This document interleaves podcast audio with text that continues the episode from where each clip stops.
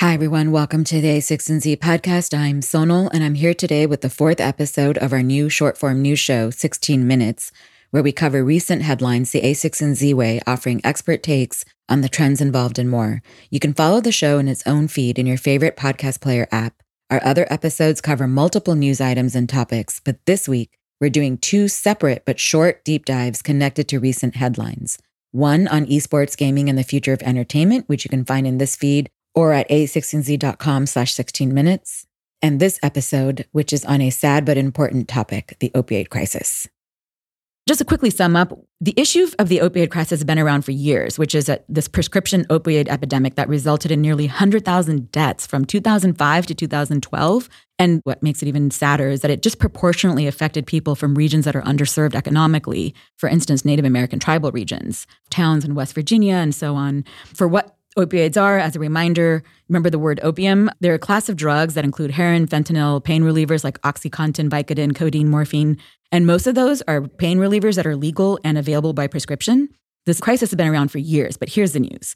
The Washington Post and the publisher of the Charleston Gazette Mail, which is a West Virginia paper, one of the regions that's most impacted by this crisis, waged a year long legal battle and won a court order for access to the Drug Enforcement Administration's database, which is this automation of reports and consolidated orders. It's the ARCOS database. And basically, the Washington Post's um, work helps visualize how much specific drugs went to individual states and counties and who the top distributors, manufacturers, and pharmacies that were involved. And according to the Post, high level findings just three companies manufactured about 88% of the pills, and just six companies distributed 75% of them.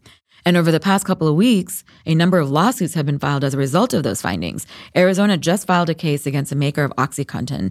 Unusually, they did it directly at the Supreme Court level, while towns and cities are suing pharmacies like Walmart, CVS, and Walgreens. In fact, nearly 2,000 cases have been brought, as reported by the New York Times. And their headline for that story, by the way, was so perfect and so starkly sad 3,271 pill bottles, a town of 2,831. So that's a high level summary of what's going on, what's in the news. I'd like to now welcome a16z Bio General Partners, Jorge Conde and Vijay Pande, to talk about their views on this from their vantage point. Welcome, guys. Hi, thank you. So, one bit of color from that New York Times story that is just so vivid and heartbreaking. One county in Ohio resorted to a mobile morgue just to handle all the corpses from people who died from overdoses, which is so sad. And as with all such things, science and technology does not live in a vacuum and plays out against a broader structural context. So I want to acknowledge that, that we're going to be focusing on a specific angle, but really this is a huge problem on so many different levels. So, first of all, can you just quickly summarize the crisis from your point of view? Why opioid? What's going on here? Well, first of all, opioids, as, you said, are opium based drugs. And it's probably worth a moment to talk about kind of how they how they work and why they're such yes. a problem. Opioids basically target a, a receptor class within cells called the op- opioid receptors, and there's three main classes, and the three main classes all have slightly different functions. And by the way, as we learn more of biology, we've I think identified another 15 or 20 subclasses of these things. So the biology, as you can imagine, is complex. But essentially, what happens with an opioid is that it targets one or usually many of these receptors and that has the the pain numbing or pain killing effect. It also hits some of our, you know, essentially our, our pleasure seeking uh, centers. So it has the addictive effect. Right, hence the addiction. And by the way, it also hits other important receptors that are necessary for sort of our physiological function. Most notably, one of the subclasses of receptors is responsible for sending the signal to your brain that you need to breathe. Whoa, I had no idea. Yeah, no. So a lot of people that op- overdose and die from, oh. from opioids, really what they die from is forgetting to breathe. And in fact, like the, the recovery drug, naloxone, it basically competes for the drug off that receptor so the person actually comes back wow. and remembers to breathe. So the drug itself is incredibly powerful.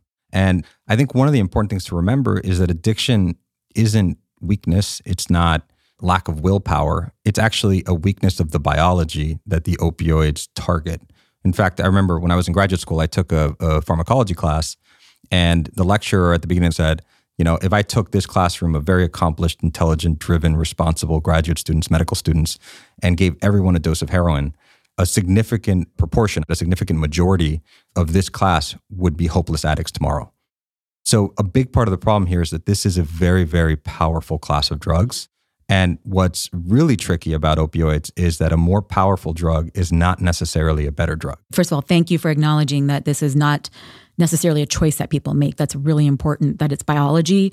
But you also mentioned heroin in that example, and that one is an illegal one, which is, of course, a class of opioid, but most of these are prescribed. So I'm curious for how that plays out. Uh, first of all, biology is a very dynamic system. And so if you take a drug, any drug really, you start to, or you tend to develop tolerance for it over time. And it can happen via v- various mechanisms. But one of the mechanisms that's believed to be the case in opioids is that as you essentially take the drug, your receptors essentially become accustomed to it. And so it actually changes the dynamic of the receptors. And people describe it as, you know, if you take op- opioids for a long time, you are quite literally changing your brain. And so the, the result of that is if you if you're taking a drug, and especially for relieving pain, you may need more and more of that drug to relieve pain if that particular opioid also happens to target or hit um, one of the receptors associated with uh, what's linked to addiction, over time, you're going to seek more and more of it. So it just becomes a, a truly biological dependence at the at, at, the cellular level for these drugs. Well, you know, it's important to consider why patients are getting these in the first place. Right. Quite honestly, if that if this is a kind of bi- the biology of it is that you become more addicted as you take it, why are they getting and, it? And there's two reasons, um, which, which, is somewhat of a, a, a shift. So one reason is that there's been a recent shift in policy that essentially no pain is acceptable. So, you know, they often ask you if you're in the ER or something like what what's your pain from 0 to 10. And it's not that everyone's saying 10 and then they get fentanyl. It, it's the belief that no pain is acceptable. And this is actually very much an American thing. In other um, cultures, you know, you may be under extreme pain, but you'll get tea or you'll get maybe Tylenol or something something very different. And it's just understood that you have to sit with the pain.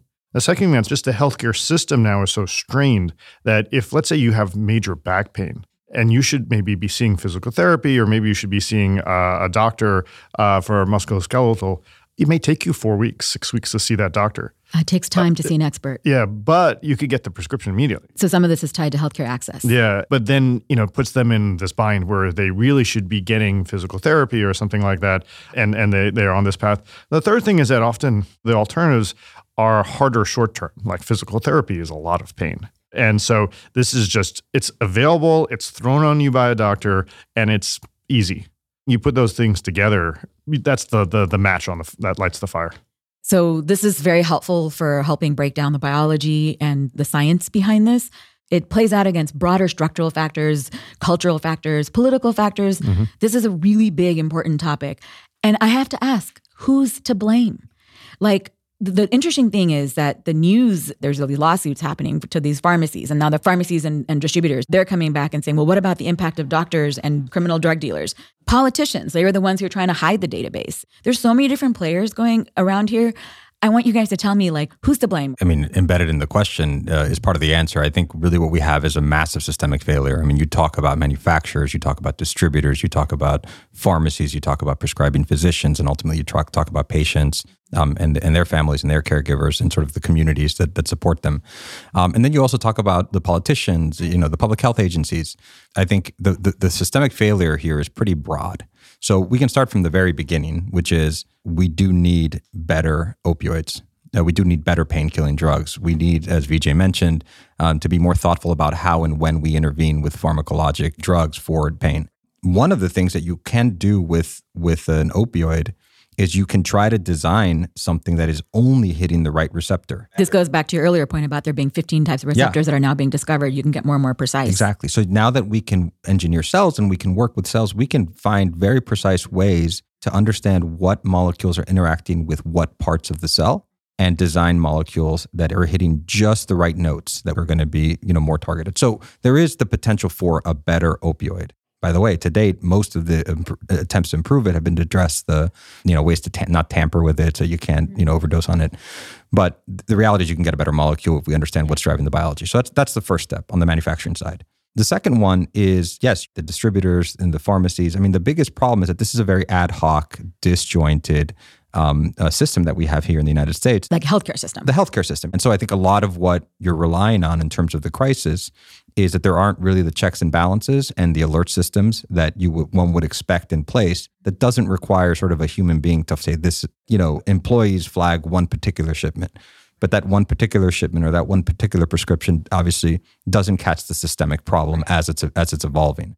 And so you're really missing, you know, the the forest for the tree. Is that a place that tech can help? It's an absolutely place that tech can help because I mean, first of all, a lot of this is by requirement that you have to inform um, the public health agencies if there is the suspected overuse of a of a controlled substance. And so instead of requiring on people to voluntarily do that, you could deploy technology based systems that essentially do that automatically. I, in fact, one of the quotes in the New York Times article came from a Walgreens official who who said that he was the one who was tasked with monitoring the orders. Said his department, I quote, was not equipped for that work. I mean, that seems like an obvious place that tech could literally do what you're describing. And it's a place that tech could do it far better. Exactly. No, that makes great sense. You have to understand. I mean, what's going on in a lot of these places? It's post-its, fax machines. It's it's something where you know the things that we take for granted that sort of just coordinate our daily lives could be put in here and and could really have a, a significant impact. Okay, so let's go back to the systemic players and failures. We have manufacturers, distributors. Let's continue breaking each one of those down. On the manufacturer side, there's really two two issues here. One is we do need better drugs, as we talked about,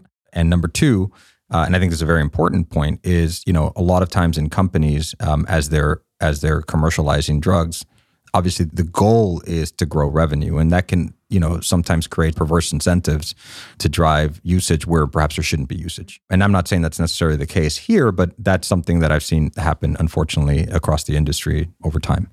Um, the second issue is the distributors. The distributors are obviously responsible for moving product through the channel. They, of course, have uh, incentive to move more product through the channel.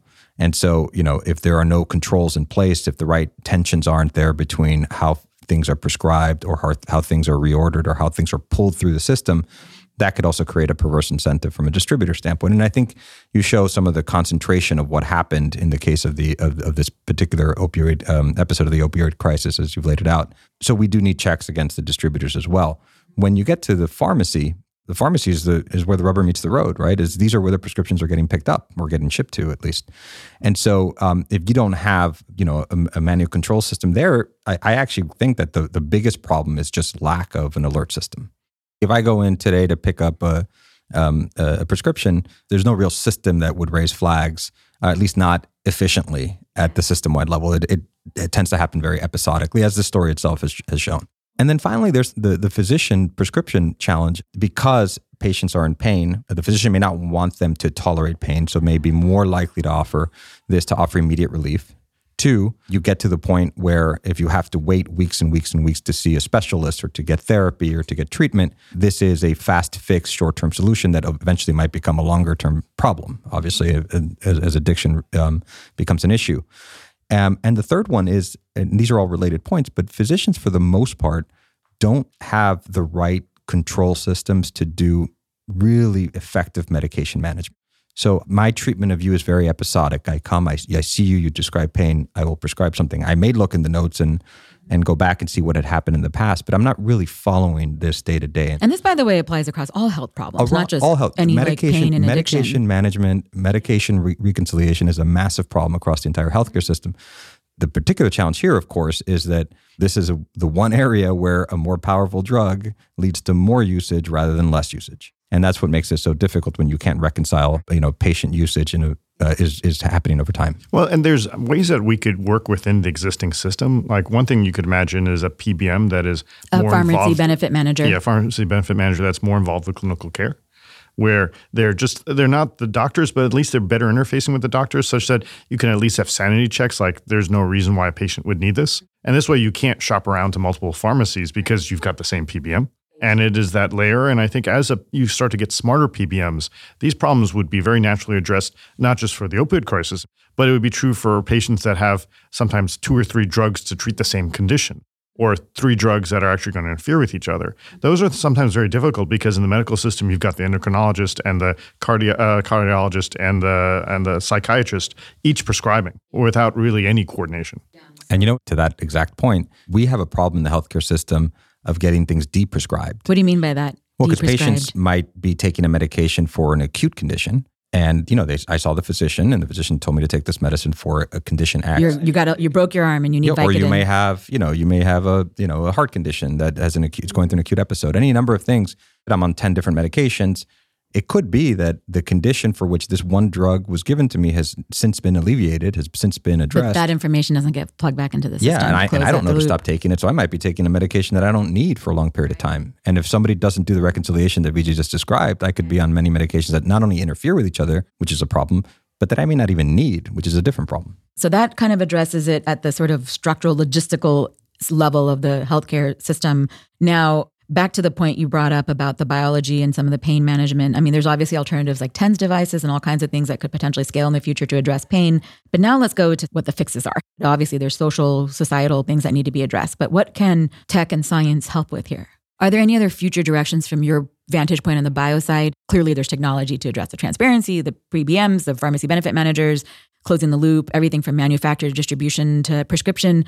What are some of the other things? What are some of the interesting directions you see to help address this? Well, there there are efforts to to develop digital therapeutics, VR type applications. Right. And by help. the way, digital therapeutics as in like apps and things like technology that can actually be act as if a drug in helping people to better outcomes. Exactly. That can help you get you into a, a state of mind that might help alleviate the pain right? So you know, if you can find different ways to address the pain issue, whether it's th- you know physical therapy or something maybe novel like you know quite literally uh, having a, a, a, VR virtual reality type experience or having an application on your phone that helps you meditate or calm down that might address some of the pain issues, you may not be as dependent on getting on the opioids in the first place. I've read a ton of papers actually that VR has already proven to be effective in helping with PTSD, post traumatic stress mm-hmm. disorders, with veterans coming back from wars, or you know people who are suffering severe depression. It's just it's really amazing that it can help. Well, you know, I think often we are worrying about the consequences without thinking about the source. Jorge made a great point about how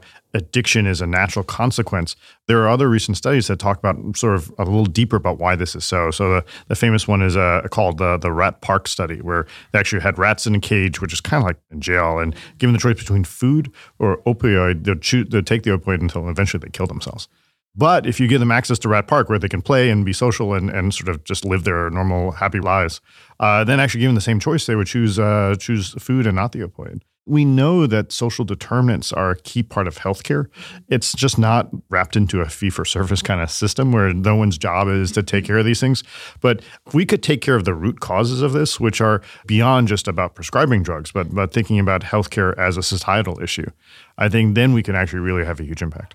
And there are and there are several efforts ongoing now to use technology to help try to pull in all of those stakeholders in the community that can have such a big impact on some of these social determinants of health. Without that, this is another example of, of a fragmented system, a very analog system. Is you know you, you're doing this with call sheets and you know coming up with referral names and calling and trying to get appointments and you know inbound visits and things like that, and it's all necessary because this requires human intervention but the, the coordination shouldn't also be human. So I think technology has an opportunity here to have a massive impact on how we coordinate all of these stakeholders so the people that may be more susceptible given some of these social determinants are more supported. Right. And it just goes back to the bottom line for me though, which is technology is social and it lives in a broader cultural context that clearly plays. Well, thank you so much, Jorge and Vijay, for joining the a16z podcast 16 minutes. Thank you. Thanks for having us.